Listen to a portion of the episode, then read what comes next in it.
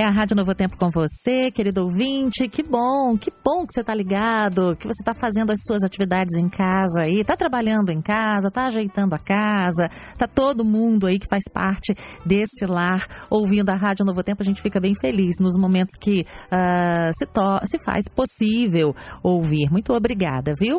Tá na hora do nosso bate-papo e eu trago agora uma palavra muito especial da jornalista Louise. Ela está sempre com a gente aqui, é uma querida e ela passa para falar sobre o coronavírus. Mas eu tenho um desafio para ela. Luiz, eu tenho, eu tenho um desafio para você, minha querida. Pois é, é possível que tenha alguma coisa positiva durante esse momento de pandemia? O que você acha? Boa tarde, é muito bom recebê-la aqui.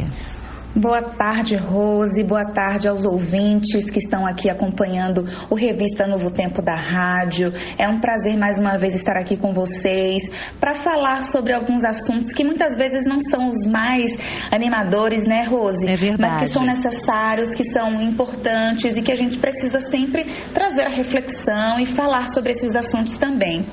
Então, é possível que alguma notícia boa aconteça no meio dessa pandemia, no meio de tantos dados negativos negativos, no meio de um número crescente de novos casos da uhum. Covid-19, de novas pessoas, novos é, casos de morte, números crescentes todos os dias, né? A gente acompanha aí nos noticiários. Uhum. É possível a gente ter alguma boa notícia? E eu digo que sim, viu, eu Rose? Também digo. Não que eu tenha aquele olhar super otimista e esteja cega à Compreendo. real situação. Compreendo. Eu estou realmente muito preocupada e eu acredito que você também deve estar muito preocupada, né, sim, né, Rose? Que estamos, os ouvintes né? também estão muito preocupados.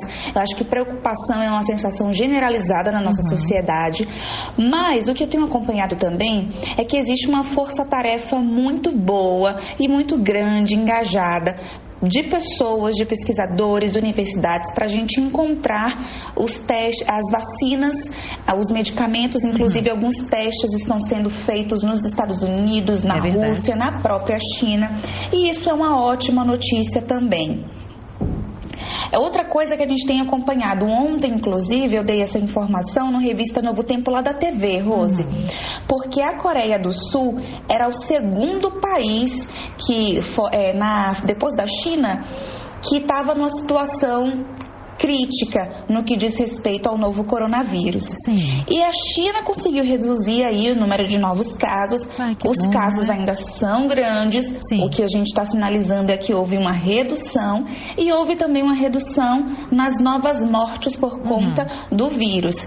Isso aconteceu na China. A gente agora consegue perceber esse quadro na Coreia do Sul, uhum. o que deixa a gente mais, anima, é, mais animado né, e esperançoso. E a Itália? E a Itália é o país com o maior número de mortes pela doença Sim. no mundo inteiro e o segundo em, em número de casos atrás só da China. Isso a nível mundial mesmo, tá, Rose?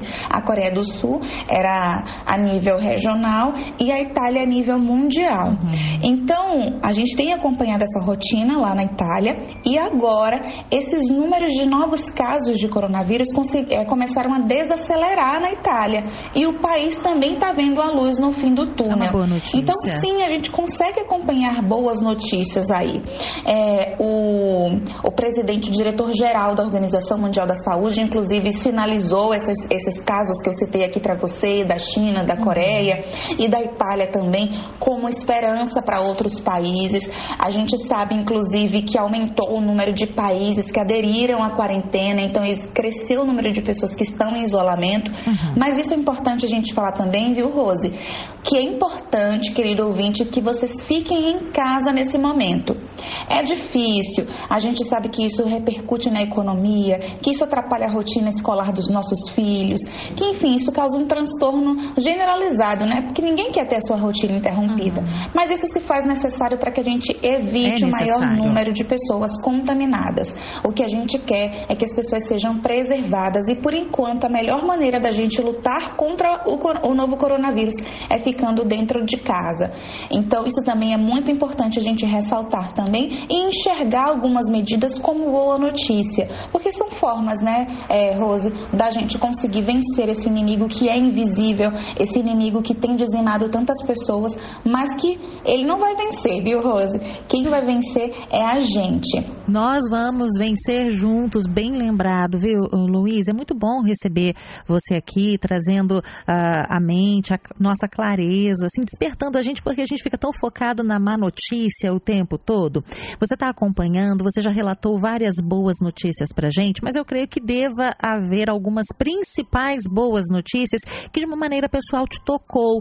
Seria possível? Não sei se seria possível, mas você, se puder elencar para você o que mais te tocou é, em relação a essas boas notícias para compartilhar com a gente.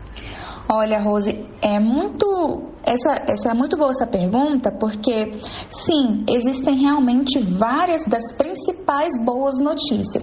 É difícil agora a gente selecionar quais são essas principais boas uhum. notícias, porque tudo é muito bom. Qualquer novidade é, traz pra gente uma esperança. Uhum. Mas o que eu gostei de ver também é a solidariedade. A solidariedade tem sido uma coisa marcante, não só no Brasil, como no mundo inteiro. Uhum. Então a gente tem visto notícias aí de lá na Itália, por exemplo, né, que eu citei aqui, que está em estado crítico. Uhum. Teve aquela cantoria nas janelas, nos né? prédios né? da Itália, um apoiando o outro, Lindo. Rose. As pessoas na janela começaram uhum. a cantar. A gente fez uma entrevista com uma brasileira que está morando na região sul de lá da Itália e ela contou que nas portas de casa tem algumas faixas com palavras de ânimo, dizendo: olha, essa fase vai passar, a gente vai conseguir sair dessa. Uhum. Então tá todo mundo se mobilizando para sair dessa realmente. Uhum. Aqui no Brasil não é diferente. A gente tem visto aí que dentro dos condomínios algumas ações estão acontecendo,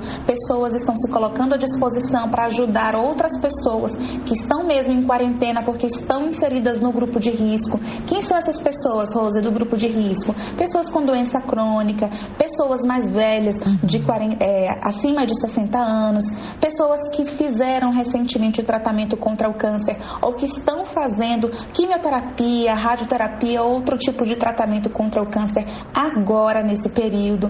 Então a gente tem visto essa corrente do bem. Eu até brinco dizendo que é uma corrente sem dar as mãos, uhum. mas que as pessoas estão se conectando pelo, pela solidariedade, pelo amor, pela empatia, e isso realmente é muito legal. Sim. Eu acredito que essa solidariedade pode ser sim, é, pode ser caracterizada como a principal boa notícia desse momento.